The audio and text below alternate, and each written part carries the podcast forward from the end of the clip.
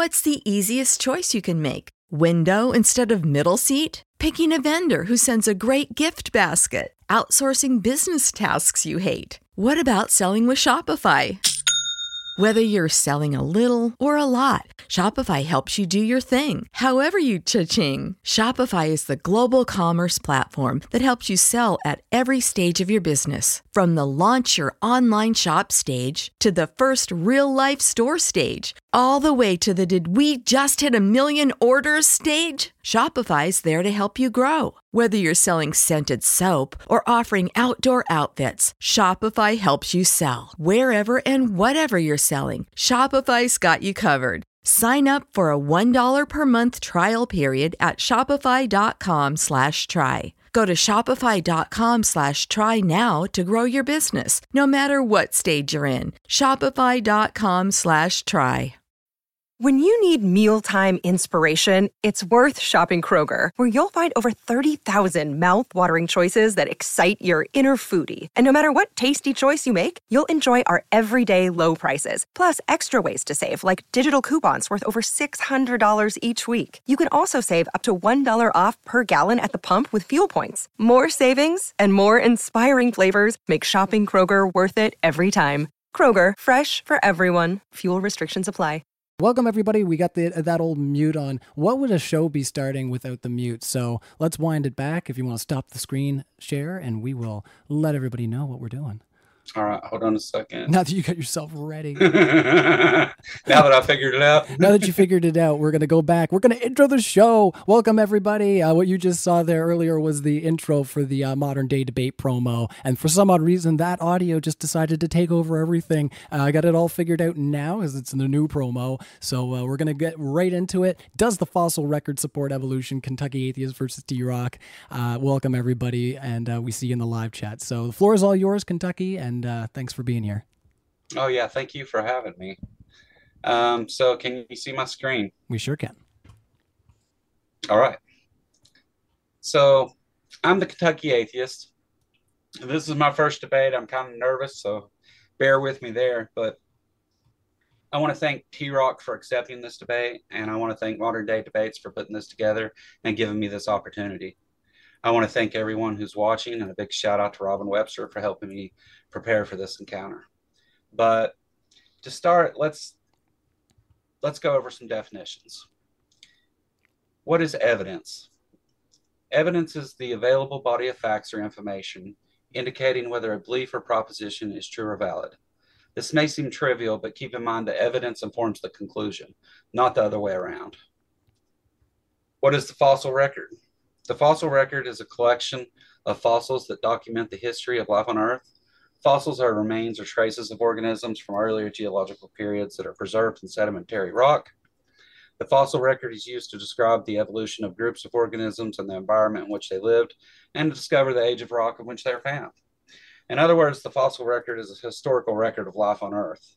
It provides evidence for evolution of species over time, and it's an important tool for scientists to study history of life in our planet and understand how different species have evolved and adapted to changing environments over millions of years.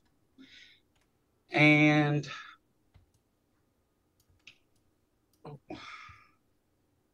evolution is just change in heritable characteristics of biological populations over successive generations sorry, successive generations.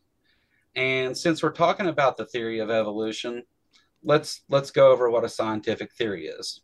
A scientific theory is a well substantiated explanation of some aspect of the natural world that encompasses a family of empirical laws and is repeatedly confirmed through observation and experiment. So, what would we expect to see in the fossil record if evolution is true?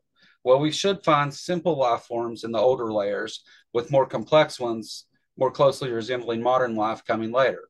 And what do you know? That's exactly what we see. But what else? If evolution is true, we should see modern forms splitting from common ancestors and find examples of those ancestors along the way. And again, we find exactly that, and they're called transitional species. And there are lots of transitional species found in the fossil record. What is a transitional species, you might ask? Well, it's a species that has char- characteristics of both its ancestral group and its derived group. It's an intermediate form between two different species that shows the transform uh, sorry the shows the transform transformation from an ancestral form to the descendant species form. Fossils that show an intermediate state between an ancestral trait and trait of its later descendants are said to bear transitional features. And the fossil record includes many examples of transitional features, providing an abundance of evidence for evolutionary change over time. Uh, for example, Pakicetus is a close relative of whales. We know that Pakicetids were closely related to whales and dolphins based on the number of unique specializations in the ear, but Pakicetids lived on land and had nostrils at the front of the skull, as modern cows and sheep do. The ancestors of whales probably looked something like Pakicetus. Uh, how did that evolution though go from something like Pakicetus to modern whales with with nostrils, you know, aka the blowhole at the top of the head? If a Pakicetid like ancestor gave rise to modern whales, we would expect the lineage to have passed through an intermediate form, one with nostrils in the middle of the skull. We and indeed we do find evidence of this transition in the fossil record uh, of a a Aetiocetus, which had nostrils in the middle of its skull. Uh, another example would be horses. And when we look at modern horses, members of genus Equus, uh, it also includes donkeys and zebras. They have just one toe, the hoof. Uh, the ancestors of modern horses, which lived 50 million years ago, had four toes. We know this from fossils of the earliest horses, like those of Eohippus. Uh, if modern horses arose from four-toed ancestor, we'd expect the lineage to have passed through intermediate forms with an intermediate number of toes. And the fossil record contains many examples of these represented by three-toed Archaeohippus and Parahippus. Uh, one of the first predictions made in evolution had to do with fossil record. Uh, Darwin observed that wings of birds had fused together. And if evolution were true, he expected that we should find birds with fingers that have not yet been fused together in the fossil record. A couple years later, we find Archaeopteryx that looks like a modern bird with fingers that are not fused. Uh, this is just a few of the predictions made by evolution about the fossil record. But there's there's many, many more. Uh, this predictive power is not just limited to the fossil record. We see the same thing throughout life sciences. For example, when we applied the theory of evolution to, ba- to bacteria, uh, we predicted that bacteria would become, become resistant to antibiotics, and they have. And this predictive power has proven true time after time and is a major hurdle for anyone that wants to propose a different mechanism to explain the diversity of life we see today. Not only, not only that, but almost all of biology and the life sciences make sense only in light of evolution. So any hypothesis put forth would need to cover not only the fossil record and the predictive power of evolution, but it would also need to be consistent with all other fields of science that that confirm this biology, geology, genetics, and many more. That's not going to happen though, because evolution by natural selection is consistent with all fields of science and thoroughly demonstrated within biological sciences, uh, geology, uh, geology in particular. The creationist model has no explanatory power when it comes to science because it's based on my book says a thing and I need to try to come up with some way to twist science to fit my beliefs. This kind of post hoc rationalization approach to science, including the fossil record, is a fallacy. And as we move forward, I want the audience to pay attention to my opponent's explanations. Is he coming up with a hypothesis and showing evidence that points to young Earth creation? Or is he starting with his beliefs and trying to make science fit through hypotheticals and fantasy? I think you'll find the latter, but hey, who knows? Maybe all science is going to be destroyed tonight and thousands of scientists are going to be out of a job evolution is a fact the same way gravity is a fact but science doesn't science doesn't deal in absolutes because we can't observe every occasion of evolution taking place. And there's still room for advancing our understanding of evolutionary biology. But evolution has been observed and corroborated by the fossil record more times than we have time to list here tonight so does the fossil record support evolution? Yes.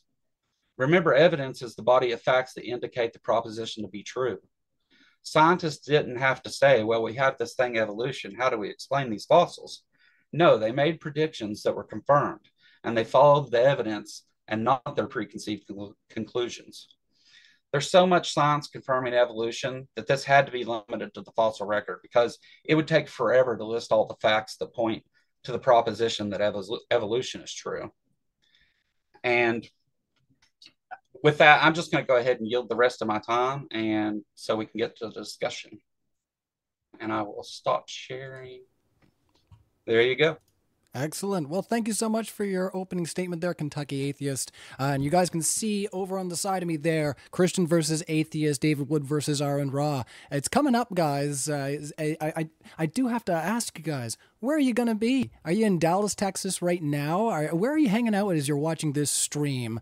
Uh, and more importantly, if you haven't already checked the link in the description, we got our tickets there. There's also a link to the crowd fund, as you can see the little meter next to me there uh, is getting filled up as uh, more and more people are helping to make this event happen. Uh, there's hotel rooms that we have to book and speakers that we have to bring in. So without any more preamble uh, and housekeeping, let's kick it over to T Rock for up to 10 minutes.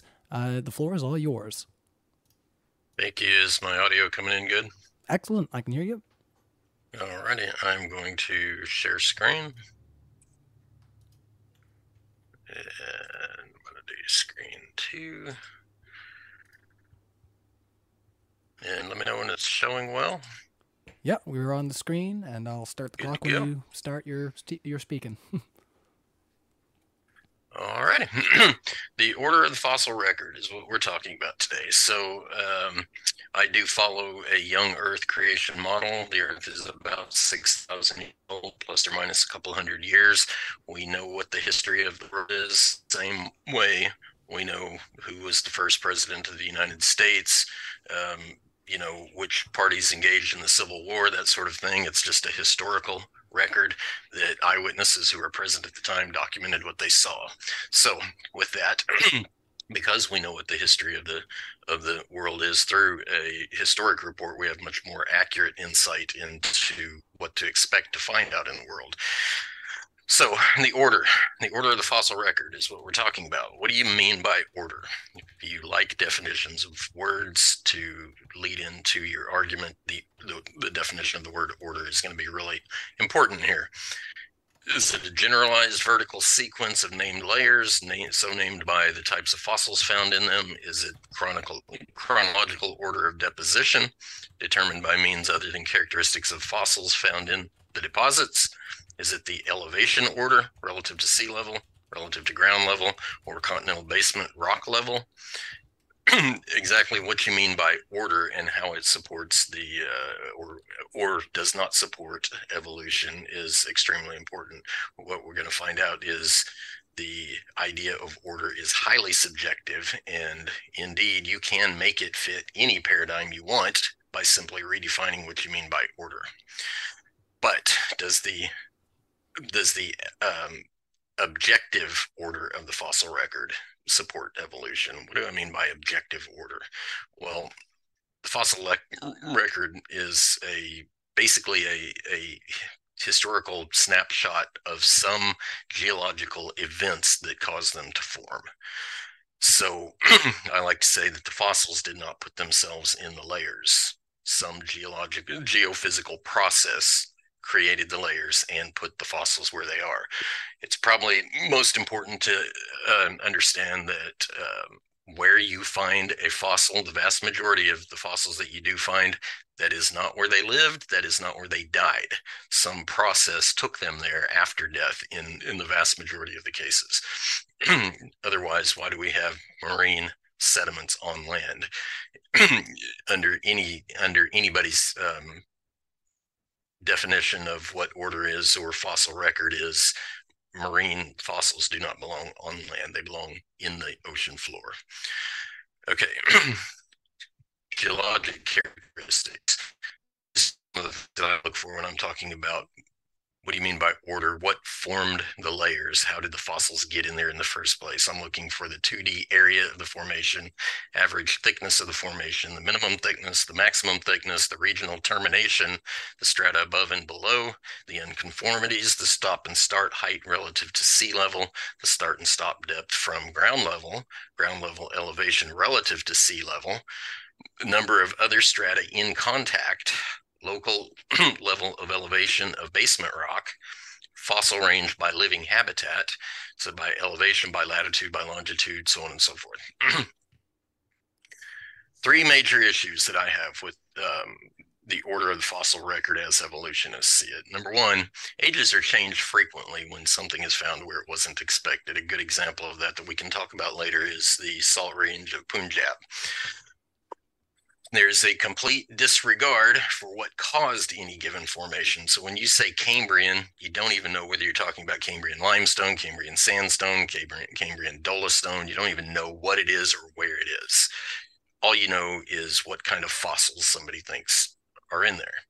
And I do grant, of course, that um, the fossils that are identified for any given stratigraphic layer are objectively correct in that somebody has actually found them and documented what they are. There's also total lack of apparent age in the strata to justify the narrative of evolution. In other words, there is no geologic strata of any sort anywhere on the planet that you can look at and objectively say that has to be old. The only way you can come to that conclusion by looking at anything in the geologic column is to make some unwarranted assumptions. The reality is that even if the Earth is 4.5 billion years old, that's still true. And so the older the Earth is, actually, the more difficult it would be to tell what its age is. Okay, having said all that, one of the things I like to look at, uh, I took a I took a sweep oh, your audio of was elevations. Your audio cut out for a second there. I'm so I'm sorry. going to start from what you just said. Uh, I don't think they heard that. Just as you turned that screen share, I don't think we heard that because it cut out for a second. Your audio. Okay, I'm good now. You are. Okay, thank you. Okay, I, I took a, a just a survey of elevation, uh, the average elevation of each state across the U.S. since that's where I live, and that's kind of my reference point for most of what I I uh, know and understand about the fossil record. But um, what what you see is there, from top to bottom, um, you're looking at states from west to east is essentially what you're looking at.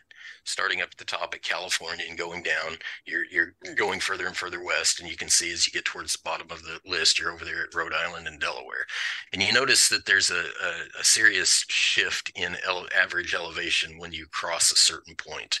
Um, I'm actually in Oklahoma, and we're on the low side where the elevation switches uh, drastically and starts starts dropping down closer to sea level on the eastern side of the of the country. Whenever I think about the order of the fossil record, this is important to me because when an evolutionist says, "Oh, we always find dinosaurs above trilobites, and we always find, you know, the the higher order mammals above dinosaurs," but again, what do you mean by above or order? Because in the West, you can walk out on one of those three, 4,000 foot elevation uh, ground level surfaces. You can find dinosaur fossils on the ground at ground level, three, four, five, 6,000 feet above sea level. Go east and very close to sea level, three, four, 500 feet above sea level, you can find mammals. So, in that regard, the dinosaurs are definitely above the mammals. Um, but how did they get there? That's the more important part. How did they get there? And we're going to talk about that a little bit. what I've got here is just basically an intro. You're looking at an area of Charleston, um, South Carolina. And so there's a very famous fossil dig site here. Um, it's called the Ashley Phosphate Beds. Um, what you're going to find here is a conglomeration of fossils that are all mixed together in an order that does not match what the the general narrative of uh, evolution for what the order of the fossil record is. They're distinctly out of order.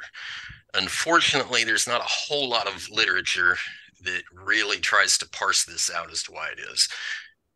What you will hear some say is that this apparent disorder is from rework. In other words, um, the strata was originally laid down in the correct order, so to speak, and some geological process kind of mixed it up, rearranged it, and put it out of order. So it's called reworking. The unfortunate reality is, reworking actually is a legitimate phenomenon, but it it is not a good scientific endeavor to just throw that as an explanation at something every time you see something out of order. You really need documented reasons geogra- geophysical reasons why you think rework has happened. And I'm not sure that such a thing actually exists for the Ashley phosphate beds. Um, this is kind of a this is kind of a uh, cross sectional diagrammatic view of what the Ashley phosphate bed area looks like. And so what you're seeing if you if you look at the shapes of how each one of those layers and they've got they've got labels there i'm not going to go through all of them but i've circled and highlighted what the actual ashley formation is and it's down at the bottom there interestingly. Um, but what you're seeing is a, is a, a quote unquote phenomenon. It's a ge- uh, geological characteristic of strata called lensing and lensing is kind of called that because it shapes sort of like you think about a, a, lens in a pair of glasses or something, or a, or a magnifying glass.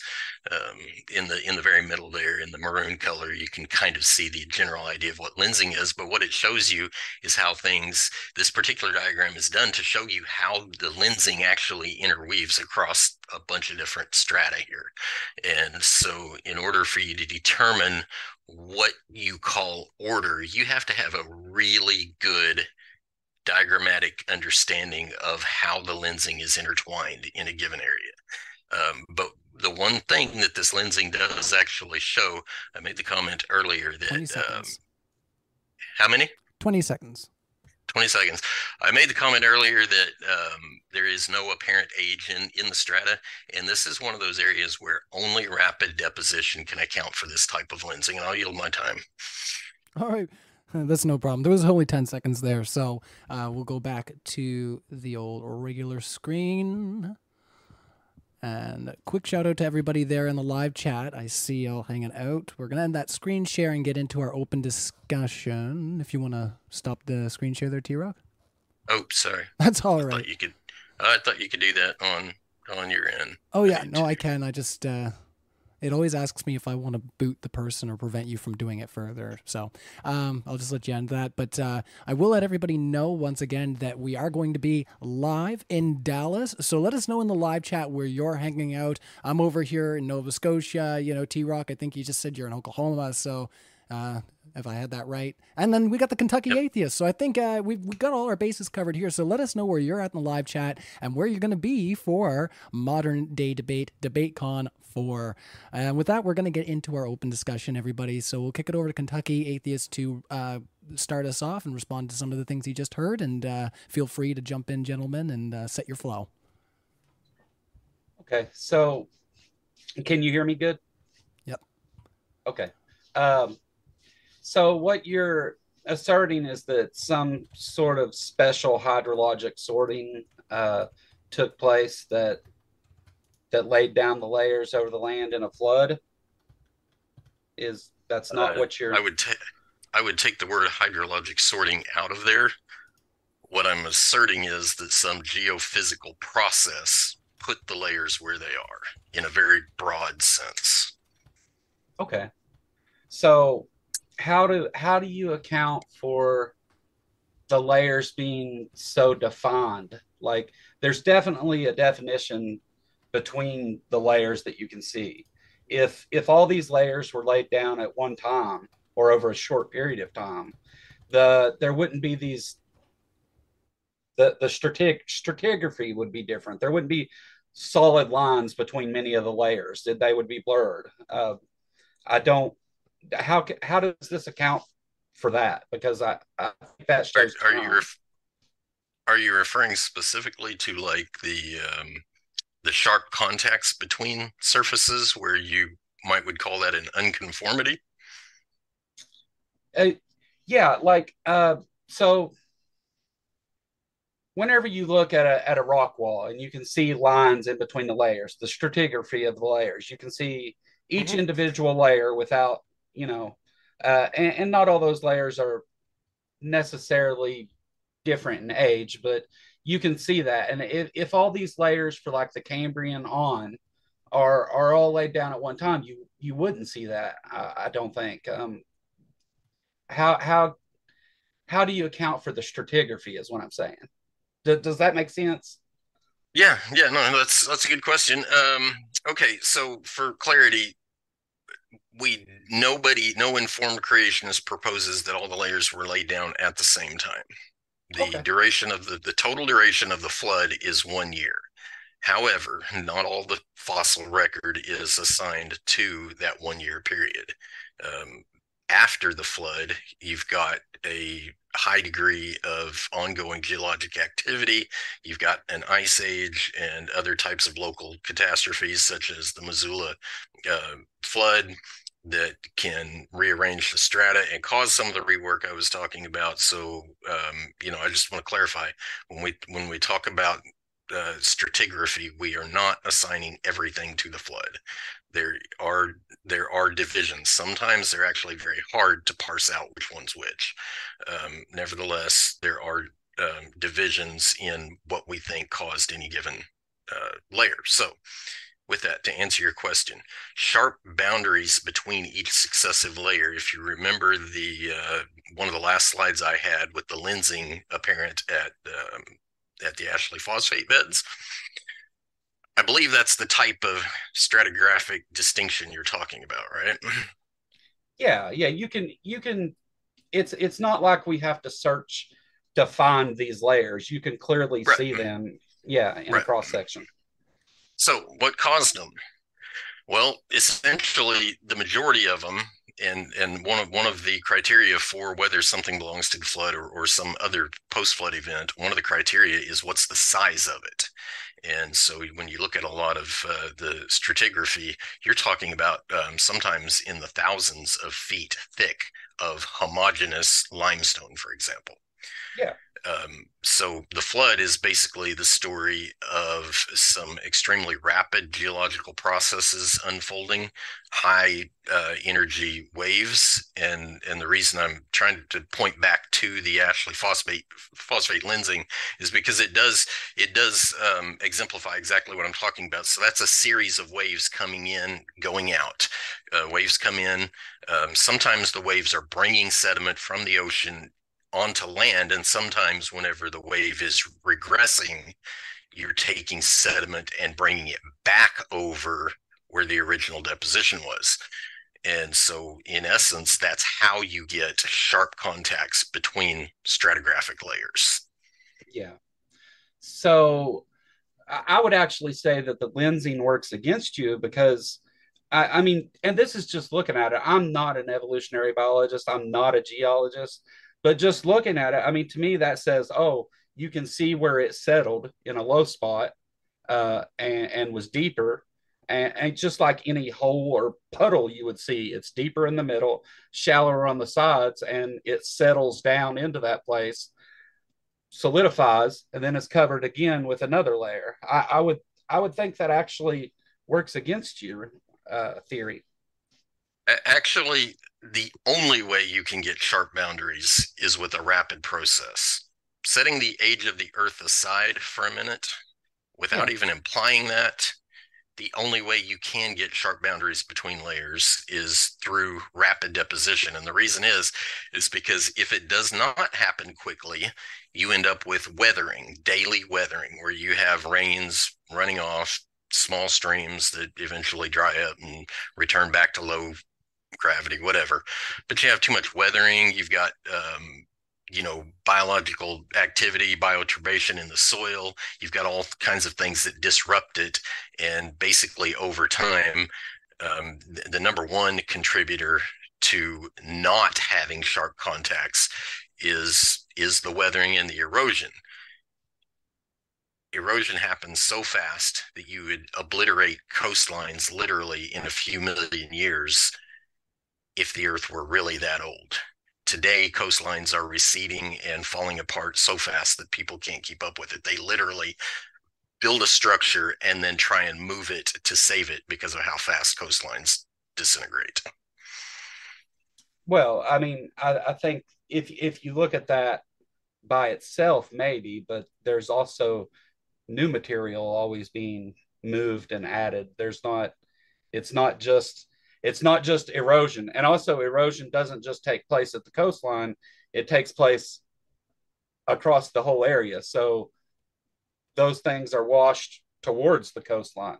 Uh, everything goes towards the ocean, you know. So, um, but okay, so when when you say uh, when you're what are you getting at with the ev- with the elevation? Saying that it's because well current elevation. Say that again. Well, you point at the current elevation and say, well, you can find these right on top of the ground, but mammals are at a higher elevation.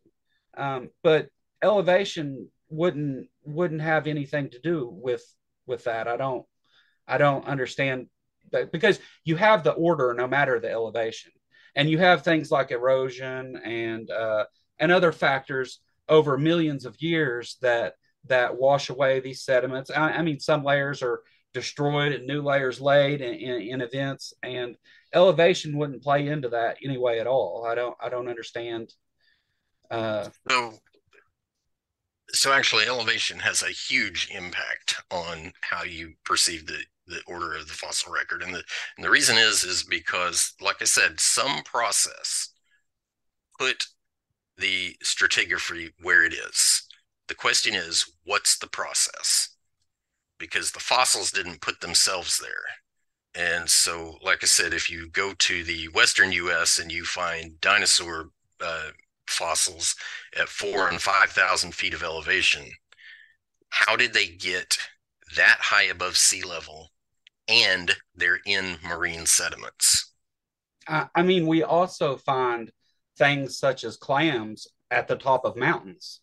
Sure. Um, but that's, I mean, we have geological processes that explain that uplifting and, and, and, and things of that sort, because just because that's where it's at now doesn't mean that that's where it started at or that's where it's always been um, as far as the elevation. Oh, absolutely. That's that's that's was one of my early statements. I said wherever you find a fossil, that's not where it lived and died. That's not where well, it lived right, or died. That's that's not what I mean. I mean, even the land itself isn't necessarily where it was, not just the. Sure. agreed, and and I made that point too. That's when you have limestone, four thousand feet above sea level. That's not where limestone belongs, and that's not where it came from. So, right. I, in in essence, what you said about we have geological processes that put them there, I agree. I totally agree. The question so, is, what is that process? So, speaking of limestone, um, how would how does that? Well, we're not. I'm not even going to go that direction because that's not what this is about. I'm not going to um, go about the time, but but so traditional evolutionary theory predicts that the fossil record should complain should contain simple life forms at the bottom, and they they gradually change over time into more complex forms, and and we see exactly that. Why are they laid down in in this order from simple to complex, almost everywhere? Yeah, that's a great question, but it's got the same root answer that I was asking about. How did how how do you get limestone four thousand feet above sea level? It's the same basic answer. There's a process that put it there, and so um, understood that evolution has a a quote unquote predicted order of of basically lower sea life all the way up to higher elevation complexity that you find with birds and higher mammals until you get to people. I understand that. Um, the fossil record, so as informed creationists understand it, the majority of the fossil record, very much like evolutionary paradigm, is that it's the story of essentially ecological zonation in a general sense. Now, having said that, if you find dinosaur bones or fossils in limestone, limestone is a marine sediment. Dinosaurs are not marine creatures, they're by definition land creatures.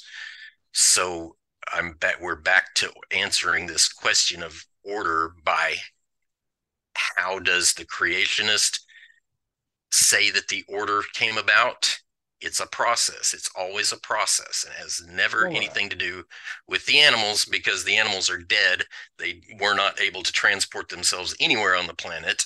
Some phys- some geophysical process had to do it. So I'm back at square one. How do you get disregard the age of the earth how what is the process that gets limestone onto the continents four and five thousand feet above sea level because they that, did oh sorry sorry That, I mean, that's essentially the question. How do you get it up there? What what physical process puts it there?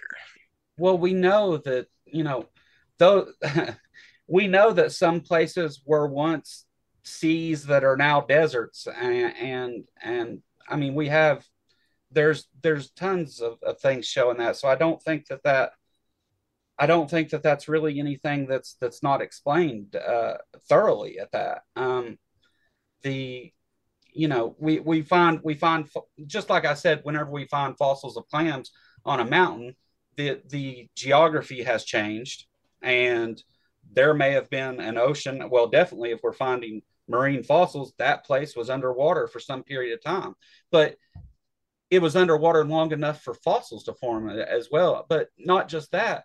Whenever you say ecological zonation, I mean, if, if that's the case, then why do we find uh, things like uh, whales and uh, you know we find whales much later than fish, but in the same place.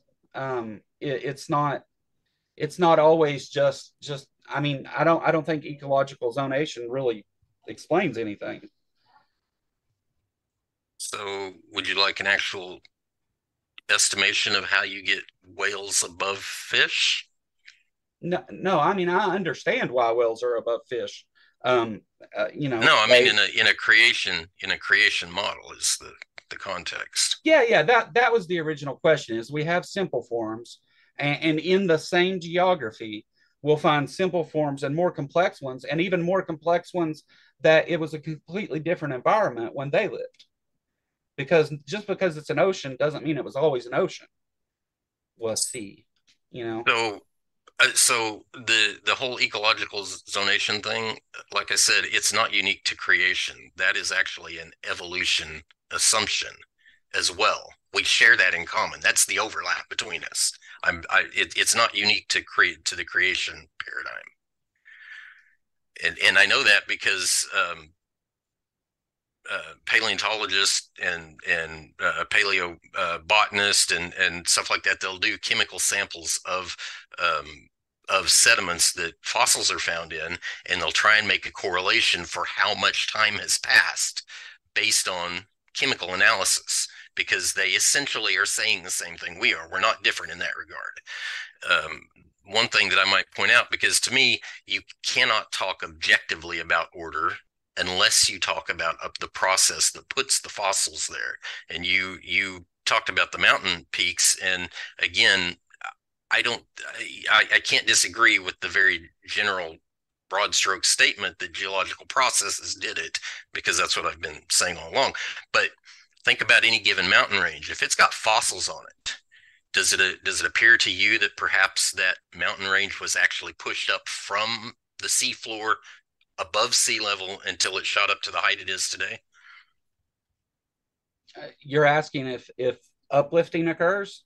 Is that, is that I, mean, yeah, I'm I, specifically yeah. though, specifically because you you kind of already noted this. You got clams at the top of the mountain.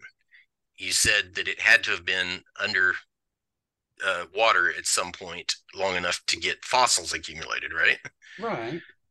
So then you you essentially agree that that mountain started out as seafloor material, more or less, and then just got shoved up above sea level, right? Right, right. The the mountain wasn't there before, and there were fossils that were laid down uh, over time, and then due to uplifting uh, and uh, due to due to the uplifting of the and plate tectonics, we now have a mountain. I mean, the the I, I don't understand. I don't. What all I'm not getting. I don't see how any of this points to uh, a creation model. Um, just like ecological zonation. So going back just for a second, I'm sorry, I'm not trying to gish gallop you, but the ecological zonation, you said, okay, yeah, uh, evolution contains that too. So then it really is is it does nothing for for the creation model then. You're just taking that and uh, adopting it to to your preconceived conclusion. Not taking it and adopting it.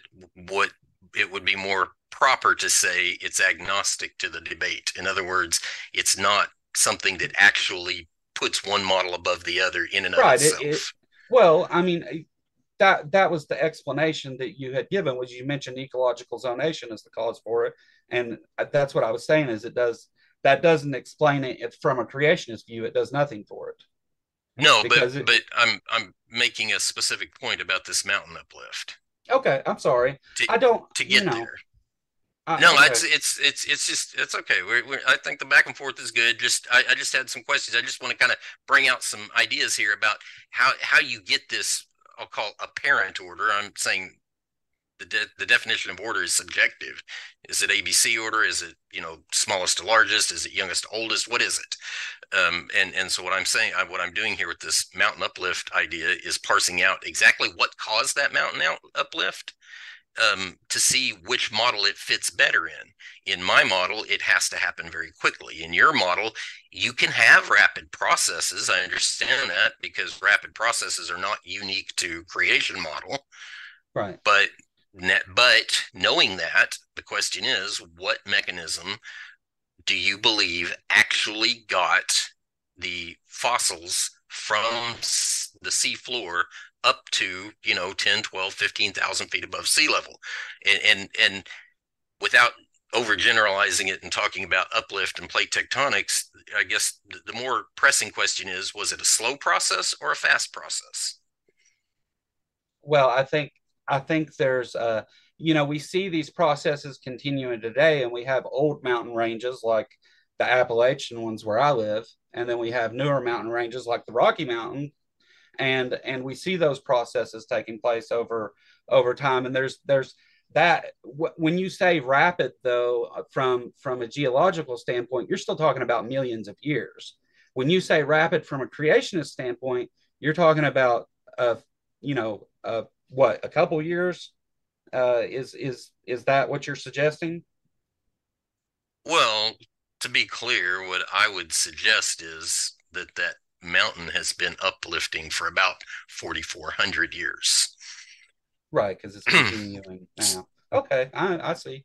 Um, but but specifically though, you've got this uplift thing that that happens, and it happens in both models. And and so some of the literature, I, in my estimation, if you read some of the uh, literature on mountain range formation, there's some really good information in there. I think yeah, they yeah. I, I and, and so to be clear, most creationists would say that the secular science community has a pretty decent sense of the chronological order that that events happened in. So for you know the some of the obvious which layer was laid down first this one or that one? And then and then at what point do mountain ranges come in? And at what point does like the ring of fire come in? And and so we we tend to say that the secular science community has a pretty good sense of the chronological order in which they happened. It's the it's the overall timeline that we think they're completely wrong on but okay. this mountain range example is is a really good way to kind of help parse that out because my question is again real simple did the uplift happen very slowly in terms of like centimeters per year or millimeters per year or whatever over a very long period of time? Did it start out as a rapid burst and then slow down? Exactly how do you think that mountain lift happens? I mean, I would I would think because of observations, uh, you know, uh, across across the planet, the movement of the tectonic plates, that evidence points to it being a slow process over many, many millions of years. Um, but the, uh, uh, you know, we still see the movement of tectonic plates now, and it's it's a slow moving thing. So there would be no reason to think that it was moving at any other speed at any other time. There's, I'm not saying that it's not possible, but I just don't see it, it doesn't point to that conclusion, is what I'm getting at. So the reason this whole thing is important to me is because if you think about a mountain lift, and I'm trying to use so I don't have to share screen here, I'm going to use my hands here to do a little bit of gesturing. Yeah, yeah. But but if you if you think about a mountain uh, um, a mountain uplift, but it starts out as seafloor material accumulating fossils, right? And then at some point there's buckling that causes this, right? Yeah. If sea level is up here and we're down here collecting fossils and then things start pushing up, the number one problem you have in a very slow process to get that up is that erosion at sea level is horrendously fast. It's horrendously fast. So you cannot push something up above sea level very slow. The waves do nothing but sit there and wreck that surface completely. If there are fossils in there, if you go to any beach and look at the sand, pick up a handful of sand at the beach and look at it real close, sand is primarily quartz uh, uh, granulated rock, you know, broken down into really small pieces. But if you pick up that sand and look at it, it's actually got tons of ground up shells from right. right. And and so that's what erosion does at sea level to shells. It just yes, obliterates. But, but not all mountain ranges. Just because just because the fossils formed and there was water there doesn't even mean that the uplifting necessarily took place underwater either. I mean, that's all those are all assumptions about it. There's not there's no you know, the Rocky Mountains for example. I don't I honestly don't know uh, what the uh, what the geologic history says about whether it was underwater for how many years or whatever. But if you're if we're if you if we're talking about that just because the fossils get lifted up doesn't mean that there was always water there and still water there. I mean, because over millions of years, we see those things, you know, lake beds and seas form and dry up, uh, you know, over and over. So that's not necessarily a, a problem for that, I don't think. But so uh, maybe maybe it sounds like you're suggesting that the mountain started out above sea level. Flooding came up over the top of it for some brief no. period of time and then went back away. No, no, no, no. I'm saying there were fossils. I no matter no matter the elevation at the time, there were fossils laid there. The fossils are deposited and they're there. Uplifting occurs after that, right? But there's nothing to say whether or not it was underwater. And and also about this rapid uplifting, you that rock can't do that because if you try to uplift rock quickly and especially at the speeds you're talking you would it would like liquefy actually because there's the the thing that allows rock to bend and uplift is the crystallization along the outside of the rock and that has to exchange minerals as it as it bends and forms if you try to do that rapidly it, you're just gonna it, it's just destruction it's not you're not gonna form mountains uh, well, most mountain ranges are the story of very busted up large boulders all over the place. Right, but there there also there there may be boulders all over all over the solid mountain. and yeah, there's that, and there's all the way down. There's a well, I mean, I just I understand what you're saying, but I just disagree because right. um, if if you look and you can go look at, for example, Mount Mount Everest, I think is the one I was looking at. I was looking at these um, these very sharp bends in the rock, very sharp bends, uh, very sharp contours that look like it's du- the rock has doubled over on itself, and it's got stratified. It's got stratification in those bends. Um, right. So, but those bends exist. They do, and right. and so you gotta you gotta ask yourself what assumptions are you making about the process that that uplifted that mountain. I agree. Um, are you are you assuming that that rock, that bend was already formed and solid at the time the uplift began? I, I don't think it matters. It, it actually does matter because, to your point, if it had solid, if it had formed and solidified and then the uplift began, the only way to preserve it is if it's in just a large enough slab that didn't get demolished. That is one way to preserve it. Um, oh, another way, way, yeah. Sorry. And and so the other way that you might get that particular look in the rock is that if it was not already solid when the uplift began. In other words, if it was sediment being laid down while the uh, uplift was happening, flowing water actually creates exactly those types of contours in sediment. Well, there are a number right. of stratif- stratification experiments out there that demonstrate this very well. That you can get these bizarre tight bend loops with very parallel stratification in it in flowing water. Right, but if it was rapidly uplifting, you wouldn't see the sediments laid like that because Well, it, it Because depends on moving. how thick they are. well, that's true too. You could you could yeah. I, I just I just So but but I think you know no, I think there's assumptions to both sides of this, but I think some of the assumptions, you know, point point to something and and okay, so I'm sorry, go ahead. I I think you said you wanted to ask something. I yeah, I got a question for you. So if you if you talk about any particular mountain, I find the mountains super interesting, and and one of the reasons is I do not believe that the evolutionary prescribed mechanisms work at all, like zero. But having said that, let me ask you this: if you take any given mountain range, and let's just say for the sake of argument, it's ten thousand feet above sea level, very large mountain what would happen to sea level if you took that mountain and put it in the ocean? Well, I mean, you know, displacement is a thing. Sea level goes up, right? Right. Yeah. Because you're displacing a bunch of the volume of water, right? Right. Because rock doesn't float. Exactly. Wh- And- Which I mean, it wouldn't matter anyway. But It- yeah, it wouldn't matter. Whatever volume is under the surface of the ocean, that's water the volume you're I got you. you're displacing. So so anyway, if you took all of the mountains and had them in the ocean at some point, that basically tells you that you had to have had an increased um, sea level elevation at some point in that mountain's early history. Doesn't that also tell you though? Oh, I'm sorry. I didn't mean to interrupt. Go ahead.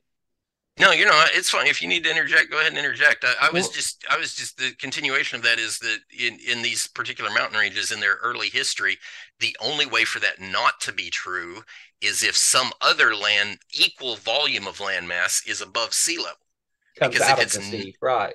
If it's not, that means if the mountain, if that mountain, the volume that that defines that mountain, if it's in the ocean, sea level has is up. It's higher than what Well, it is. doesn't doesn't that also tell you though that new material is being created? new material being created. That tells me that Well, not the material not create, but there's new material on the sea floor that way. Correct. there can be. It depends on specifically how the, that happens. There can be, yes. Well, I'm I'm talking about plate tectonics is what I'm saying. Like So you're talking about seafloor spreading. yeah we see we see but because the we have subduction right? Where one plate goes under the other and and we lose it goes down into the mantle we lose that material right? Mhm. new material though comes up from the mantle and, and so we have new material on the seafloor as well. And, and you're saying when you're talking about pushing up and it displacing this water it's because it there would have to be new material added you can't take the same material and say it displaces more water. That's that's all I was getting at. The same Okay. material that's already in the water, whether you make it look like a mountain or a flat sea floor, it's it's the same material. But we do have new material introduced, right? Sure. Okay. And uh, and uh, it, to to some extent, yes. Uh, That's what I'm suggesting is seafloor spreading. Okay. Okay. Um so I don't um Okay, so order of the fossil record. That's the, the topic of discussion, right? And and it, all I it- was it was with the mountain- actually does the fossil record point to evolution, but okay. Okay, I, I Yeah. spe- the, my my email specifically said, "Does the order of the fossil record it, it, it doesn't matter to me. really. evolution?" So I'm my whole thing. My whole thing in this debate is about the order, specifically the order. Yeah, Um, right. Well, okay. So Uh, let, let me ask you this, so you- so you can talk for a little bit. Okay. How do you get how do you get three thousand feet thick limestone onto the continent? Um, well, it, it's laid down underwater. I mean, the the strata is always in water at some the sed- sedimentary rock that is.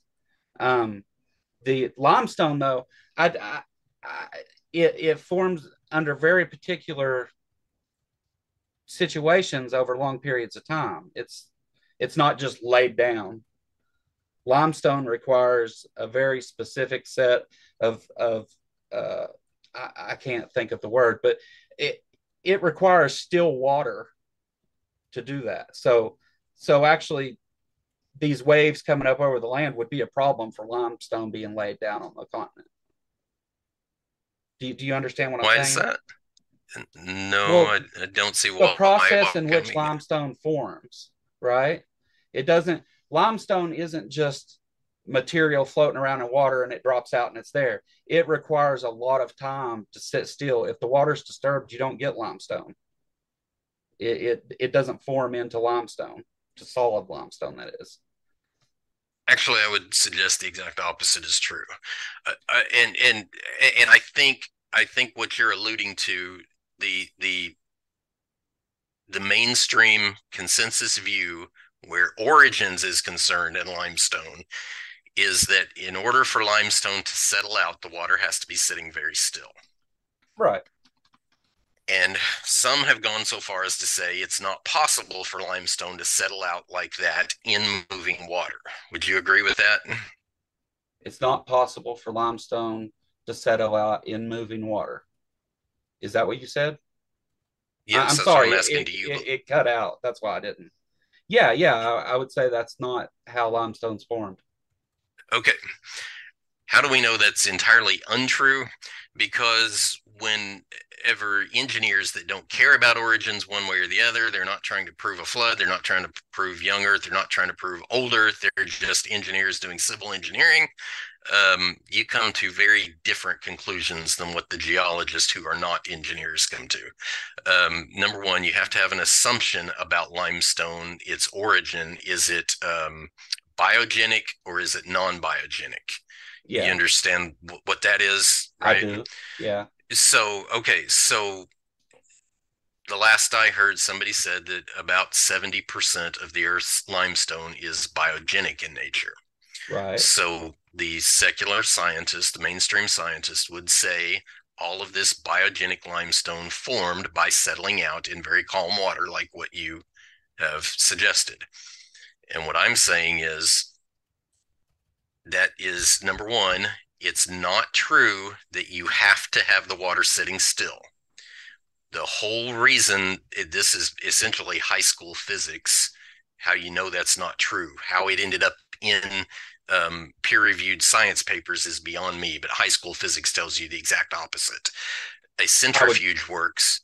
A centrifuge works, though, specifically because of the mass density difference between the particles and the medium in which it's in. And so I've got a, uh, over here on my wall, I've got a, uh periodic table of the elements. And if you look at the uh, chemical um, uh, composition of lime, it is uh, calcium carbonate, CaCO3. If you Yes. look at the mass density, it's about 100. If you look at the mass density of water, it's um, like 18. And so it's literally five times denser. That means if you put it in a centrifuge, you can get the lime to settle out very quickly in a centrifuge, which is the exact opposite of what the geologist said. Now, is there a centrifuge in nature? Well, not exactly, but there is flowing water. And so the point of a centrifuge is to increase the velocity so that you can increase the momentum. The momentum equation is um, momentum equals mass times velocity. So Right. the momentum is directly proportional to the mass density difference. That means when you move the water fast, you can get the limestone to settle out real fast. Yeah, but that dismisses uh the physics of the the particles in the water. Um No, it doesn't. That's exactly the physics of the particles of the water. well, if it's con- okay, so const, constant a constant speed without acceleration is the same as sitting still, correct? Right? You're not it if nothing's inter you're for what you're saying to work, that flow of water would have to have no friction. There would have to be nothing mixing up these particles in the water. They would have to be still in the water and dropping out. But that's not that's not how that would happen at all.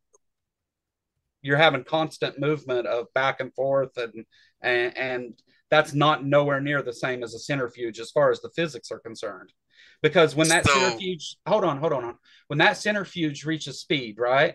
And those particles are in it and it stays at the same speed from the from from the aspect of the from the perspective of the particles it's not moving. That's that's why you can do that. There's no, but that doesn't happen in nature. Do, do you understand what I'm saying? The the yeah, physics is not the same. That, I, understand what you're saying, but that's not true. That's just completely not true. The reason particles fall out in the centrifuge is because of um, centrifugal so, motion. Huh? No, uh, what I wanted to say specifically is that um, acceleration is defined as a change in in velocity or a change in direction. Either one is considered acceleration, right? Right. And so, in a centrifuge, when you're spinning real fast, the fact that you're going in a circle, you're constantly changing directions even even if you keep the centrifuge moving at a constant uh, rpm you're constantly changing directions. So it's in a state of acceleration all the time. And that is why the the particles it's just like driving a sports car around a tight curve versus driving a semi truck around the same curve at the same speed right it's the yeah. same thing but in nature oh, the only point there and, and i don't want to belabor belabor this at all too much it's just that the only point there is that in nature if water is flowing as soon as it's interrupted flow, it has to change direction. And therefore, there is an, an acceleration induced. And that's when the particles can start falling out, just like they do in a centrifuge. But having said all that, it's a moot point to me because I'm really I back agree. in in where did the limestone come from in the first place and in my model my personal model i'm suggesting that the limestone was there was actually beds of limestone in the sea floor prior to the flood and how did, the, how did those get there? How was the Earth created? I'm yeah, suggesting I mean, in my model the Earth is created that way. In your right. model, the Earth coalesced over millions of years in space, right? So we've got different starting points on what we think the Earth should have looked like in its early formation. Right. And I'm all. I'm sorry. I, I the problem is though is but but what you're stating there, it's the only reason you're coming up with that though is because you've already assumed the conclusion. Right? No. You're you're assuming no. that it was created and then you're you're trying to fit that into it and that's not what here's here's okay, so if the earth coalesced over over billions of years and is still doing so, then then you should see X, right? And and the limestone but the limestone the limestone itself the the composition of it and stuff points to that coal coalescing. Whereas what you're when okay so if you look at the limestone you wouldn't look at the limestone and say well yeah that points to to the earth being created uh, by a creator 6000 years ago. Do you understand the the evidence you're using limestone to say this but it doesn't point to that at all so there's there's a good point to this whole thing and it all has to do with that uplift because at some point in the evolutionary history you have to have limestone forming in water. It only forms in the marine environment right and at some point, you have to get it up above water. And the reason there are a whole bunch of really good physics reasons why that does not work. One of them is the erosion problem.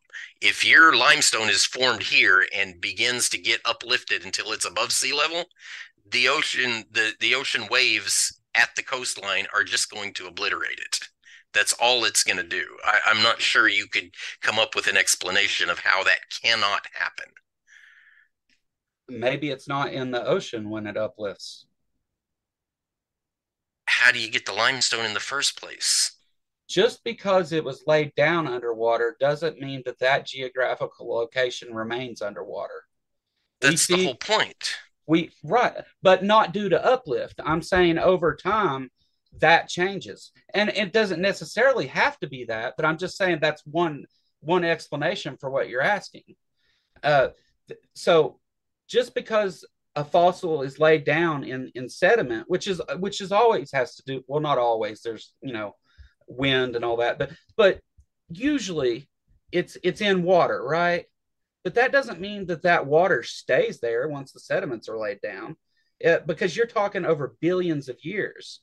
That that geographical location can go from being a sea to a desert to a forest, back to a sea, and back to a desert. I mean, over all that time. So when the uplifting occurs, I think would be uh, uh, important to this.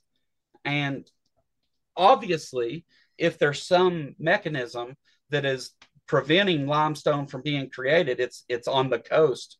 That that's a very specific that's that's a very specific thing you're saying that doesn't necessarily have to happen. It can be anywhere. Uplift doesn't have to be on the coast. And just because it was a coast at one time doesn't mean it's always a coast. Okay, so you still got the same problem because it does it's the, the limestone has to form underwater no matter where it is it has to form underwater right yeah and the only way to get it above sea level is for it to change positions with the sea level it's the, either right. the sea level is up here and comes down or the land is down here and comes up or some combination of that right that's the right. only it has to go through that transition and yeah. so, by definition, any square inch of seafloor that pokes its head up above sea level, that is the coastline at that point. Yeah, right, right. But see, here's what I'm. Here, let me let me put it this way. So we have limestone precipitates out of the water and is formed, right? Limestone is formed. After the limestone is formed, the water dries up. There's still limestone there, correct? So yes, so you're you're suggesting you're taking the water and drying it up, which means you're doing this with the water, with the land, essentially setting or, no or elevation does not have to change for that to happen. We see lakes and and rivers dry up now. I mean, just look at Western United States. It doesn't the uplift doesn't occur yet. I'm just saying the water dries up. There's still limestone there. So I'm, I, am not I'm, talking about uplift. I'm specifically saying you're holding you're holding the sediments in absolute position and you're drying the water up. This is the water. Yeah. The water is above the fossils, the, the marine fossils and the limestone because it has to be. That's the only way they get there, right? So this yeah. is the water, and you if you're drying it up, you're essentially reducing the water level like this, yeah. right? Right. Well, at some point, at some point, the water level is equal to the elevation of the seafloor. And that is your coastline again. Yeah. I I don't think uh maybe it's my fault from for being from Kentucky, I guess. I don't think my point is getting across uh, right. So uh, let's just move on. Is that cool? Okay, uh, sure. Um, yeah, I I got a particular fossil example because I know everybody really wants to hear about the fossils themselves and how do you get yeah, this yeah. bizarre order. But that's what I'm trying to establish is some geophysical process has to put them there, and that's the only reason I went down that path. But um, Punjab, the Salt Range of Punjab, are you familiar with that?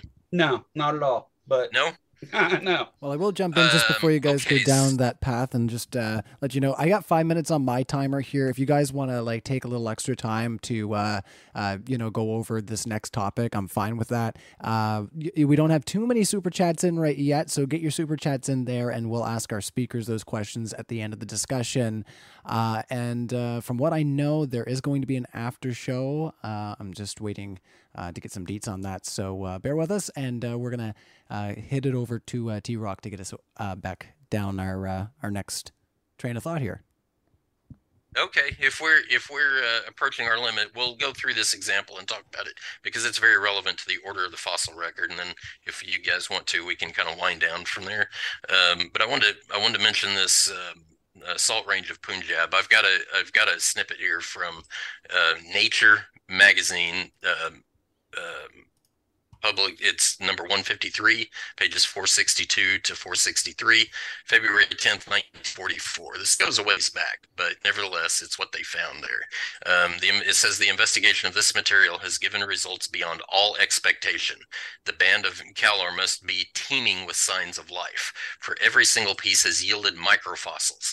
Mainly shreds get this angiosperm wood but there are also gymnosperm uh, tracheids with large round bordered pits, and at least one good winged six legged insect with compound eyes. These facts suffice to prove that the salt marl of the Punjab cannot possibly be Cambrian or Precambrian. So the Punjab, it's in Pakistan. Prior to this discovery, it was assigned a either a, a Cambrian or a Precambrian age but they found six winged insects in it. And this is my whole point about the the subjective definition of how you define order of the fossil record. You find a six-winged insect, what did they do? So I, I don't have the full story in front of me, but essentially what happened was a group of scientists said exactly what this says. This cannot be Cambrian or Precambrian. What they wanted to do was reassign the age. Another group said you didn't really find those things. You're just saying that. You don't have good evidence blah blah blah. It's cambrian. We know it's cambrian. So now you've got they're both evolutionists but they've got a competing view on why you find these i'll, I'll just say what they are. They're out of order fossils. You get them back into order by reassigning the age of the rock and poof they're no longer out of order right. So you still have the more complex forms and the layers above the simple forms though. You still have fish and then these insects above it correct? They're not no. they're not mixed up as far as evolutionary order. They're mixed up because the layers were were the wrong age right? So somebody was wrong about the age of the layers. Is that is that what you're saying I, am saying they're constantly wrong and they're constantly having to either. So what happens is either they extend the range that the of the age assignment. So let's say, uh, I mean, this is Cambrian, but let's just say for the sake of simplicity, we're talking about dinosaurs. Extend the range from you know 70 million uh, let's say the, the original range was 70 75 they'll extend it and, and say okay instead of 70 to 75 it was 65 to 80 and they'll just open the range up and sometimes they'll extend it to be older sometimes they'll extend it to be younger sometimes they'll go both directions. This is a case it's called cambrian or precambrian for two specific reasons. Number right. one is fossil particular fossils they they uh, thought indicated that and number two what's directly underneath it there is no um, uh, so if you got six winged insects, it's already time to have had dinosaurs at this point, right? You wouldn't have six winged insects probably like that unless you had flowering plants, and flowering plants are supposed to um, basically start after dinosaurs have already been here for a while.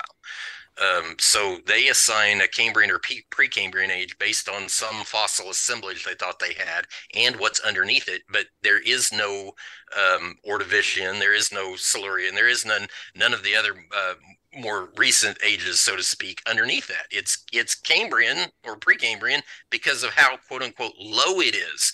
But now you find an insect and poof, you just get to change it by a couple hundred million years. So so quick question because I don't know a lot about this. I, I know just of it. I don't know the details. But did they find fossils that were supposed to be in different layers in the same layer as this insect fossil? Is that is that what you're saying that they were or or is it just they dated as Precambrian and when they did find a fossil, then they had to change the date? I, I'm not sure. Were there other fossils present? That, that's a great question, and and I, again, they had to have assigned that age based on a couple criteria. One of them is fossils. One of them is what's underneath it. Another one is what's above it. Right. So to eh, I'm trying to answer your question as directly as I can, yeah. but you have you do have to understand that if you find fossils if you have if you have a, a geological formation a continuous formation this is called a salt range. If it was limestone or sandstone or whatever the question is how far does continuous limestone extend? If it's if it's a continuous extension of limestone, you would be inclined to call that all one formation with one age range that started at X number of years and ended at X number of years, whatever. You know what I'm saying? And but but the point is, it's all one formation. Right. So, so we have trying multiple... to answer your question. If okay, sorry. if they find fossils ten miles away but it's a continuous formation of the same strata all the way to this point, you would call them all basically in the same age range, right? So the point is, you don't have to find the fossils, you know, right beside each other. If you no. find them 10 miles away in the same strata, that is essentially the same age and same age age range indication if yeah as i mean provided that you know the provided the process is the same, yes. I mean, uh, but I, I know that's what we're saying. What I'm getting at is though, is all things being equal, yes, but I don't uh, like I don't know enough about this to to really get into that specific one. Um, but if you have a layer and it is a defined layer, it could be multiple layers of of, of the same thing, I, I suppose. But if you have a, a single layer, yeah, that you should find only fossils from that age range in it. And you know, the the absolute absolute dating methods would tell you the age of the fossil or, or of the of the layer. So for there to be a fossil in it, it would have to, you know, been there at that time. That's, I mean, yeah, I, I'm saying yes, but with a caveat, I guess. Okay. It's, to me, it's a bizarre example because that one that one it actually is. induced that that one actually induced a very large change in age. Another example of such a thing is is the Roraima formation in South America, where they found pollen in um, excess of one billion year old strata. Yeah. And well, and if okay, sorry, go ahead. No, go ahead. Go ahead. Well, if you if you find so the strata has an absolute date, right? And it whatever you find in that strata, of course, has to be part of that date. But if you find something out of the ordinary, um, which is what you're giving examples of, what what does that tell you? It tells in this case so you you're you're using the term absolute date. I assume you're referring to something like radiometric dating? Yes. Is that is that fair? Yeah. Okay. yeah yeah. I mean i mean all kinds of questions arise though. Um how do you absolute radiometric date salt formations? Well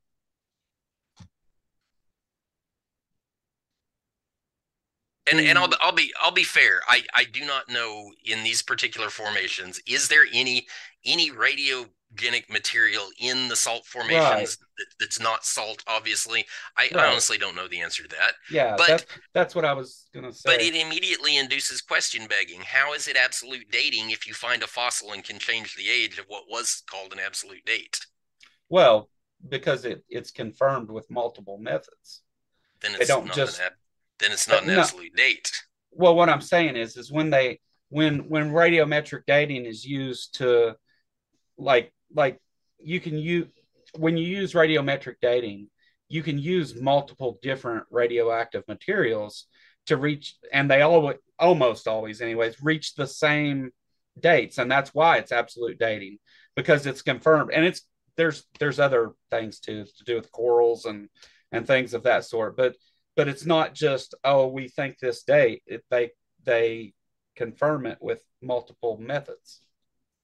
So this is a clear case though where the fossils inform you which method you should use. And they inform you what year's quote unquote absolute age assignment is. Yeah. the fossils do but you can't radiometric date fossils. No no not usually. Um which, the, which uh, tells you that the trump card is always fossils which tells you that the order that tells you that the order is always a subjective interpretation of which fossils you think should be where. Right. Well if you find a fossil of that insect that tells you that the original dating of that salt flat was wrong. Yeah. Right. But again i don't know what absolute dating methods they used if any in this case and i don't i don't i don't know how i don't know what it was dated and but if you find that insect uh, clearly the date is wrong. It's it's not the insect that's wrong, you know. But but see, it, it opens up the the obvious question begging scenario because if you if you thought it was Precambrian, which is in excess of 500 million years, and then you find insect wings and you go, oh wait a minute, it can't be. It must be somewhere on the order of 120, 140 million years instead. Right. Okay, but now what if you find yet another um, fossil that suggests it's even younger than that? Well, right, but finding one set of anomalous data does not discount the the piles and piles of times that it has been confirmed and and and that it you know because it's not it's not like these things stand alone and there's not all these all the rest of science that that confirms these things and, and is explained through these methods. You know the explanatory power of it is there. But an anomalous set of data yeah that that you should question and figure out you know be skeptical about about all of it always. But whenever you have so many different times that these dates have confirmed each other and we find consistently uh, all over the earth the same thing within the strata whenever you find something anomalous that doesn't discount all of those. So a lot of um, skeptics would actually very plainly say a hypothesis can be confirmed over and over and over, but one contradiction can basically blow the whole hypothesis out of the water. Yeah, I have on... literally, I have literally heard um, skeptics say that more than once. well, no, but, and and, but, and you're right to some extent. But what I'm saying is, is you don't have the information to say why this was wrong or or eh, we don't know why that is. If we would have to find out why this anomaly is there to then be able to say the hypothesis is incorrect. And and there are times when when you can immediately discount it, but I don't think this is this is equivalent to that. So here we have a, an age assignment change in the on the order of hundreds of millions of years in in the Roraima formation. Now they did not reassign the age there. What they did instead was appeal to contamination. So what what was found there was pollen in igneous rock. And so being igneous rock, one of the things you might ask is how did the pollen survive in hot molten rock that solidified with it in there? So Yeah, seems seems like that would point to contamination, right? Well, it seems that way. And so, so I'm sorry, say again, James. It's all right. My name's Ryan. Uh, Sorry, Ryan. It just says James on the Zoom chat, but uh, we'll wrap it up in two minutes. I don't want to derail, so okay, carry on. Thanks, James. So mm-hmm. yeah, so in in the Roraima formation, some scientists basically said a priori without experiments that um, it has to be contamination because pollen would have gotten uh, basically disintegrated by the hot the heat of the rock. Right. And and but what happened was a couple guys were smart enough to go actually test that hypothesis and what they found out was that pollen can be captured and preserved in igneous rock cool. and so and so the, i read some of the commentary on the guys who were basically saying oh that can't be um, you know original pollen it has to be contamination. And basically, all they did was give their opinion with zero supporting evidence or experimentation to demonstrate why they thought their hypothesis was correct. They just said it and, and declared it to be so. And to me, that is, is not indicative at all of good science. I um, agree. So, uh, other examples, though, get your thoughts real quick because we wind down. Yeah, yeah. Carbon 14 in dinosaur soft tissue, carbon 14 in diamonds. To me, that spells emphatically that the um, the forced, what I've already described as the forced order of the fossil record, is much more the subjective and much less in alignment with evolution than what it's advertised to be. Right, but but they have explanations for those things. They, have you read the paper? Uh, you would have to tell me which specific paper, but I have read some stuff about finding carbon 14 in dinosaurs that was that was introduced later. Um, Sorry, say that again. That was introduced into the fossil in the you know that was introduced after the fact. Um, the carbon 14 wasn't the contamination is what I'm what I'm claiming. Um, but that's the that's the stuff I've read. Now I don't know the specific paper you're talking about. I would have to look at that. Um, we're getting ready to wind down here. If you want, just send it to me, and I would be happy to take a look at it. Though, I, I mean, I'm interested in it. Um, uh, I have yeah. one quick one quick question before we go. Do you mind? Sure thing. Yeah. Go I'm, ahead. I'm not. I'm so, like I said. I'm not worried if you guys want to get down into another rabbit hole. It's your time, but uh, you know, if you got another question that you know spurs another five minutes of conversation, uh, you know, I'm just gonna ask real quick. Uh, T Rock, you're still good for time, right? I'm I'm I'm okay. Excellent. And you're good for time. I would take it Kentucky since you want to ask a yeah follow yeah, up. We, All right. We don't sleep here. You don't sleep in Kentucky? All right. Well, No, go ahead. no. I'll uh, I'll get out and let you ask your question. so this predict I talked a lot about the predictive power of of the evolutionary theory, right? So how I mean number one, how do you discount the fact that so many predictions have been made about what we should see in the fossil record if evolution is true and we find exactly that. And and second, what predictions can the creation model make about the fossil record? Okay, no, that's a great question. Um, okay, so let me give you the the the prediction that I'm most familiar with, which has to do with Tiktaalik, right? Okay. Tiktaalik. So it is commonly claimed that Tiktaalik is a perfect example of a prediction that only evolution can make. And uh, I'm not trying to discount it per se. If if somebody made this estimation that we should find this fossil in such and such a type strata, okay, I, I'm not even going to contest that. Right. Here's the problem with claiming it basically sets evolution in an elevated status because of its predictive power. Number one is that all you're actually doing with that is following known patterns. That's all you're doing. It's no different than if I said, you know, two, four, six, eight, what's the next number in the sequence? Tiktaalik is exactly that.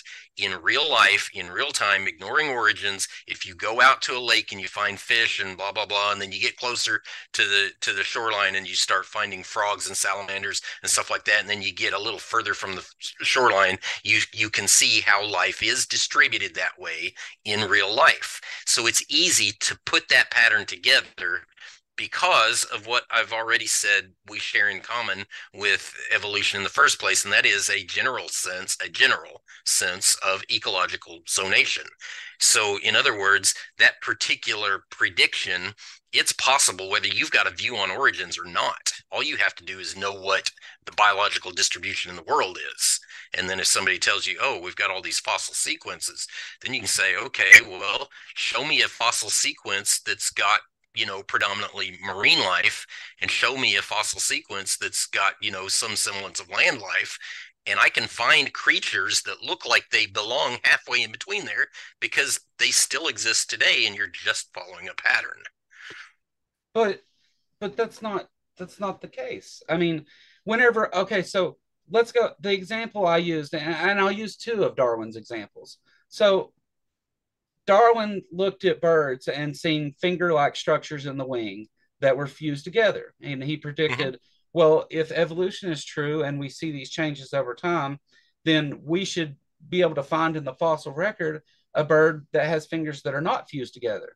There was no pattern there. That was a prediction of if this is true, we should find this, and we do. And then uh, also with the uh, well, let's just let, I don't need to give two. That's what pattern is there there that he's using?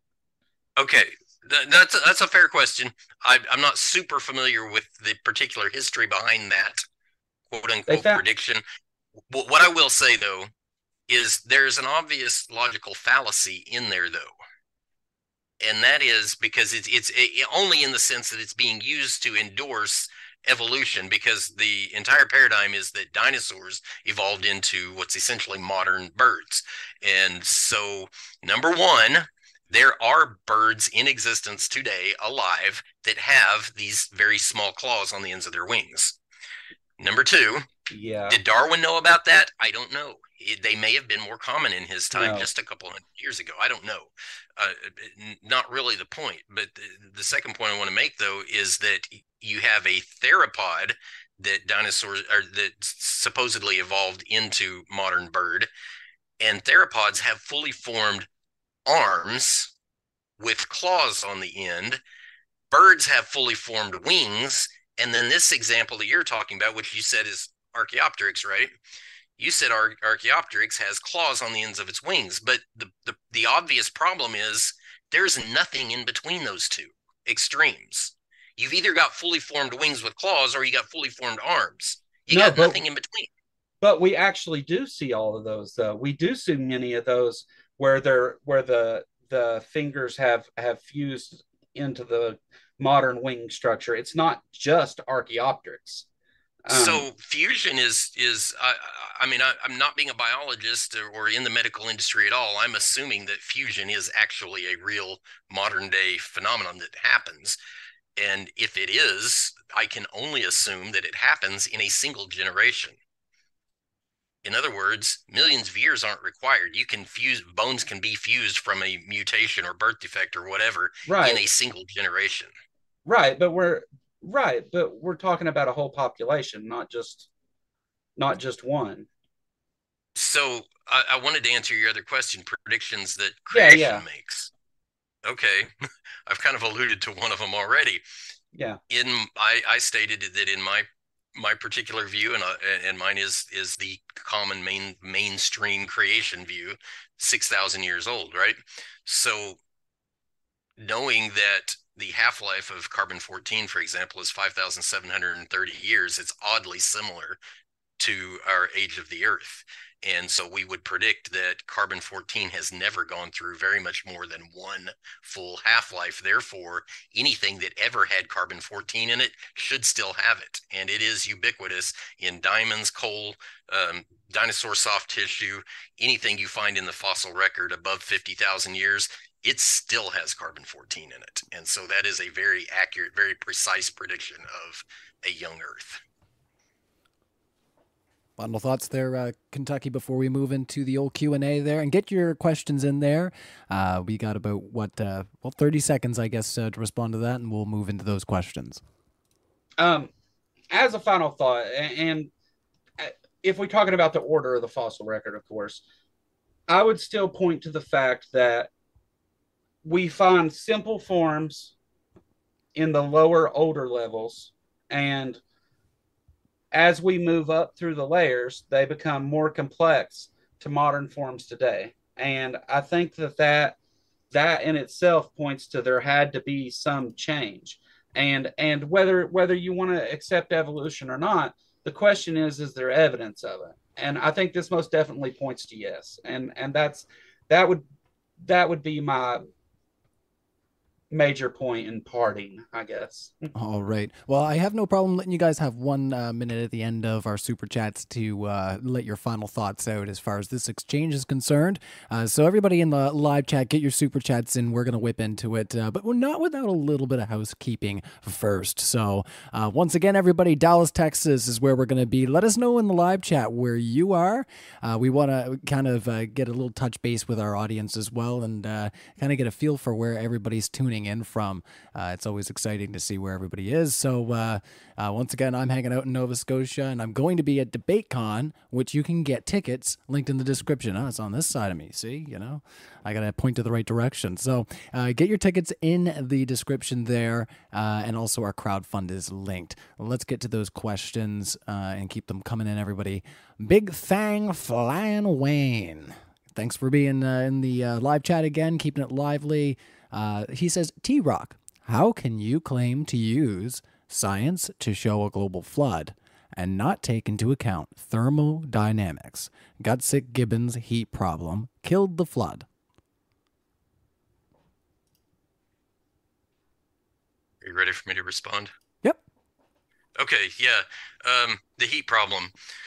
So the one thing Gutsick Gibbon did do is bring to my attention a another quote unquote heat problem entirely imaginary. Um, but she, she brought another one to my attention that i honestly was not aware of.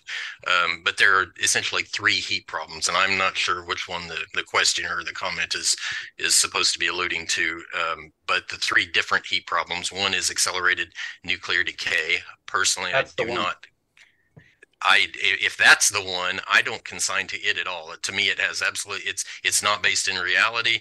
I grant that um, radiometric or radio radiometric decay in any particular sample in the rock has always been more or less constant since its formation. Um, so in my model, I don't have a heat problem from accelerated radiometric decay. Um, the other heat problem that some people uh, uh, propose is has to do with friction of a sliding continent. Um, that's not part of my model either, because in my model, the continents were setting on top of uh, very large aquifers. And so they were essentially uh, under gravitational uh, collapse with a lot of water under them. So there's not a lot of opportunity for massive amounts of heat to build up. The one, um, and I'm trying to be quick here, but the one that uh, Gutsick Gibbon proposed was had to do with lime. And uh, basically, what she said was that in a lab, uh, some scientists essentially took some took some lime and let it harden and you know measured the caloric output of it and then extrapolated that and said essentially you're going to fry the entire planet okay? It's completely made up. It's it's so fictional it hurts. Um, the reason one of the one of the key reasons we know that's not that's not even possible is because if it were you could make giant thermal batteries out of limestone, but you can't. What the reality is is that whenever you have a heat curve, it typically goes up, and then in a lot of materials, and every material is different, but a lot of materials, the heat curve will go up kind of exponentially, like she was alluding to, but then it kind of flatlines and planes out and reaches a maximum it can't get above. If limestone were capable of what she was doing, like I said, we would just make giant heat batteries out of limestone, and you can't. Okay. Uh, any thoughts over there, Kentucky, to uh, some of what you just heard there, or do you want to move on? Yeah, the the heat problem is that the decay that we the the daughter material that we see today in relation to the parent material, if all of that took place in six thousand years, the rate of decay, because heat is released as this happens, the rate of decay would have caused all the water to evaporate and melt the surface of the earth if, if it happened as quickly as the young Earth uh, position requires. That that's that's what I, I, think that's the heat problem they're talking about. All right, thirty seconds there, T Rock. Uh, close us out on that question. There, we'll move on. Okay, yeah. Again, um, accelerated radiometric decay is not at all part of my model. I don't consent consent to it at all, and you have to assume that at the time that the uranium was formed, even even in an evolutionary paradigm, in order to make that claim, you have to assume that only uranium, for example, the parent isotope was formed and none of the daughter. In reality, even the evolutionist has to assume that when uranium was formed de novo in the universe, lead was also formed with it. Alrighty. Uh, this next one coming in from uh, Matters Now, but it's called Modern Time right now. It's in the middle of a change. Uh, it says, doing an after show with Ryan about evolution. So Ozian put that in the uh, live chat there. We've been just having some hangouts over there, and we're going to be doing an after show uh, on uh, the new channel. So come on over and say hi to us, and I'll let you guys know here. You know, once we're done, I'll put the link in the live if T Rock or Kentucky wants to join us there too. So, uh, LJ for $1.99. LJ, uh, you, you, know, you come in and I, I think he's uh, under the impression that we're always having a flat earth debate, but it's it's hmm. almost like this is his thing. And uh, we we love you for it, buddy. So uh, LJ for $1.99 says, give scientific evidence for the globe. You want me to answer that?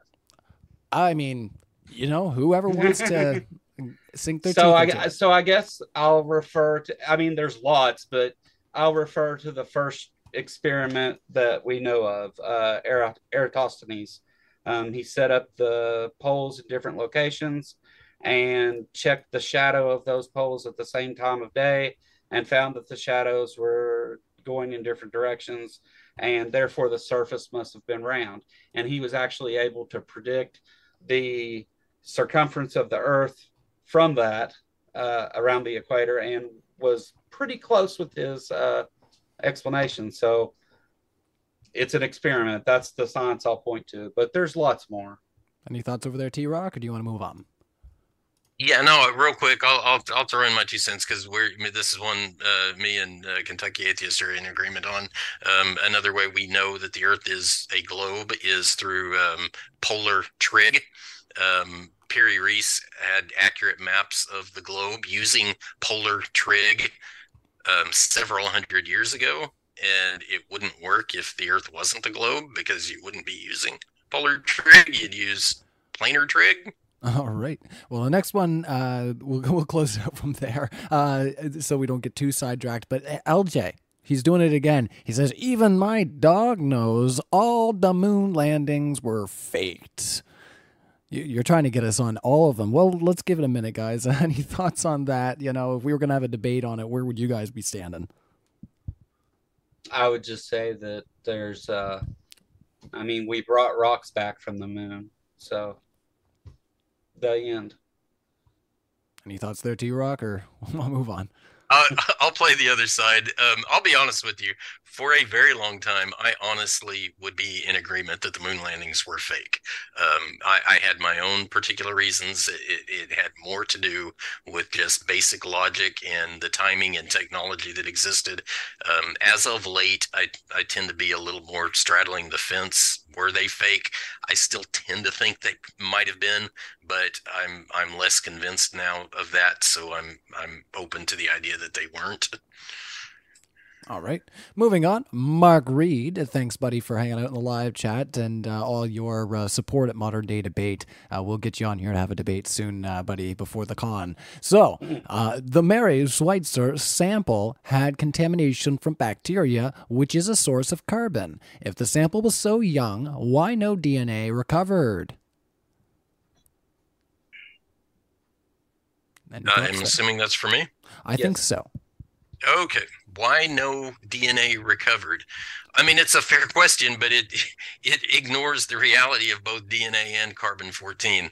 Um, DNA is a very long, very fragile molecule. The fact is, so so as I understand it, what the literature shows is that somewhere on the order of three to six base pair length fragments were found, which is really, really short. Not enough to do anything with, but they're still there. But um, 4,000 years is plenty of time to turn a a full length uh, chromosome, for example, down to three to six base pairs. It's plenty of time. It totally it totally depends on the environment in which they're in anyway. But if you have a, a deer run over by a car on the side of the road and it's completely disintegrated in a couple months, um, that shows you how fast it disintegrates but yet you can still preserve fragments of it under the right conditions if you seal out all the oxygen and stuff like that. So yeah it, it's it's so dependent on the, the context of the environment in which it's captured in whether it can last that long. But 4400 years you you can hypothetically still the molecule motion making the the kinetic energy of the molecules enough to not completely disintegrate it if it's sealed out from oxygen. All right. Uh, any thoughts over there? You want to move on there uh, kentucky? Well i think that uh, mark reed making a great point uh, as always uh, but i think the point of it is is that the bacteria introduced carbon 14 and that was the contamination and a reason why you might find carbon 14 in a fossil that you don't think is millions of years old. That's all right. I think that, that was a big point of it. Yeah, that that one was for you, T Rock. So if you have any final thoughts, uh, we or yeah, final thought is uh, it's a fair point about carbon 14 and bacteria. Totally fair point. The problem is if it can't last 4,400 years, it certainly can't last 70 million years. But the whole reason I was bringing up the the the paper about carbon 14, they try to use diamonds as a standard, and if you read the paper very closely, what you find out is it is entirely most likely the only explanation is that the diamonds themselves had carbon 14 in them. All right. Last, uh, well, two coming in. LJ strikes again. $1.99 says Globists believe the ISS is traveling 17,500 miles per hour. I mean, it's a declaration. And he also, uh, for another $1.99, says Shadow's experiment works perfect with a close sun. Yeah, the sun's not close. And and also, uh, what was the first part of that question? The first one. Uh, the first one is um, Globists believe the ISS is traveling 17,500 miles per hour. Okay, so Reds Reddick did a video where he filmed it crossing in front of the moon and from two different locations and they were actually a- able to triangulate the speed distance and everything so and and, and as far as the close sun, uh, I was being a, I wasn't being nice. Um, the uh, there's definitely lots of evidence that the the sun is not close. Alrighty. Well, in uh, usual fashion, uh, we'll kick it over to T Rock. One minute. Uh, we're at the end of our uh, open uh, discussion. We're at the end of our Q and A, everybody. So thank you so much for your super chats. Uh, actually, I'm sorry. I will ask one last question. I pulled it earlier, and just a quick one here. Andrew Cumming asked if there's a time, I'd like T Rock to explain what he thinks the terms erosion versus denudation mean. Denudation? Denudation, yeah, sorry.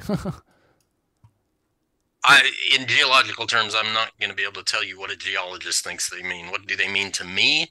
Um, erosion is basically anytime you remove um, sediment material, whatever, solid material in any form, whether it's sediment or solidified, doesn't matter. Erosion is when you basically through weathering or other processes, you just remove material in a in a general sense. Denudation to me implies that you're stripping off a lot more surface area, um, and literally like denude. For example, you might denude the entire um, um, grass structure on a on a surface would be denudation or or if there's no grass and you're just talking about a layer of sandstone on top of a layer of limestone or whatever and you denude the sandstone off the top and and expose something underneath it that's that's uh, to me but i'm not sure what the point of the question is. All right. Uh, okay so then yeah with that uh, i'll give the floor back to you for one minute uh, t-rock since uh, you did your secondary opening. Uh, one minute closing thoughts on your discussion here with kentucky tonight yeah, I want I want to thank you guys. Thank you, Ryan, for uh, hosting and modern day debate for putting this together. Thank you, um, Kentucky Atheists, for providing a, a civil conversation. That uh, very very happy about that. Um, I don't like the bickering stuff. Um, thank you to the audience for tuning in and, and some pretty good questions. Uh, my last comments on the order of the fossil record. I think I demonstrated fairly well that if you find something out of order, you just rename it so it no longer appears out of order. That means the guy who read about that uh, Punjab uh, salt range thought it was cambrian and then fast forward 40 or 50 years and somebody else reads that it's and and that guy concludes oh every the, the order is is exactly as evolution expects. And then fast forward 40 years and another evolutionist comes along and says oh it's 200 million years old or whatever the age is because it's got insects oh the order is exactly what evolution expects it highlights the extreme subjective nature and the rubber band um, measuring stick that you get out of rearranging the fossil record at a whim just because you find fossils that you don't like their position in. Alrighty. And one minute over there to you, Kentucky Atheist. Uh, closing thoughts. So, um, I think uh, the creationists have all the work to do whenever it comes to evidence for their claim. Um, we have a model, uh, the theory of evolution, that makes predictions and has great explanatory power.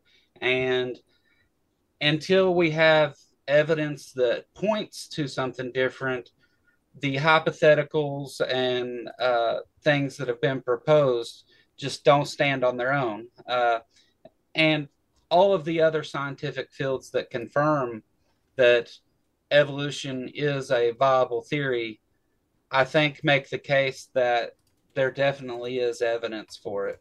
Um, but and also, I would like to thank you guys, everybody, for doing this, and and T Rock. Uh, I appreciate the conversation, and you're, you know, I, I, would be more than happy to discuss anything to do with any of this anytime. But uh, and again, a shout out to Robin Webster for helping me prepare tonight.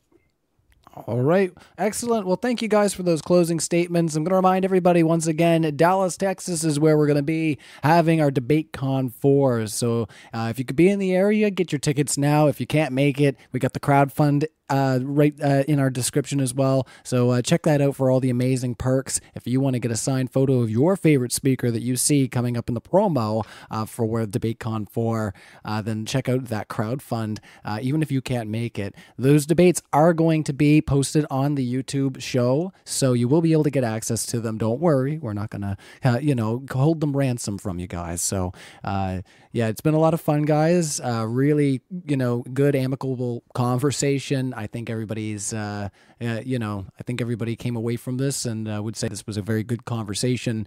Uh, so, yeah, uh, to everybody in the audience, uh, keep on sifting out the reasonable from the unreasonable, and we will see you next time. Cheers, everyone. Support for this podcast and the following message come from Corient. Corient provides wealth management services centered around you. They focus on exceeding your expectations and simplifying your life. Corient has been helping high achievers just like you enjoy their lives more fully, preserve their wealth, and provide for the people, causes, and communities they care about. As one of the largest integrated fee only registered investment advisors in the U.S., Corient has deeply experienced teams in 23 strategic locations. Corient has extensive knowledge spanning the full spectrum of planning, investing, lending, and money management disciplines. Leverage Corient's exclusive network of experts to craft custom solutions designed to help you reach your financial goals, no matter how complex they may be. Real wealth requires real solutions. For more information, connect with a wealth advisor today at corient.com. That's C O R I E N T.com. Corient.com.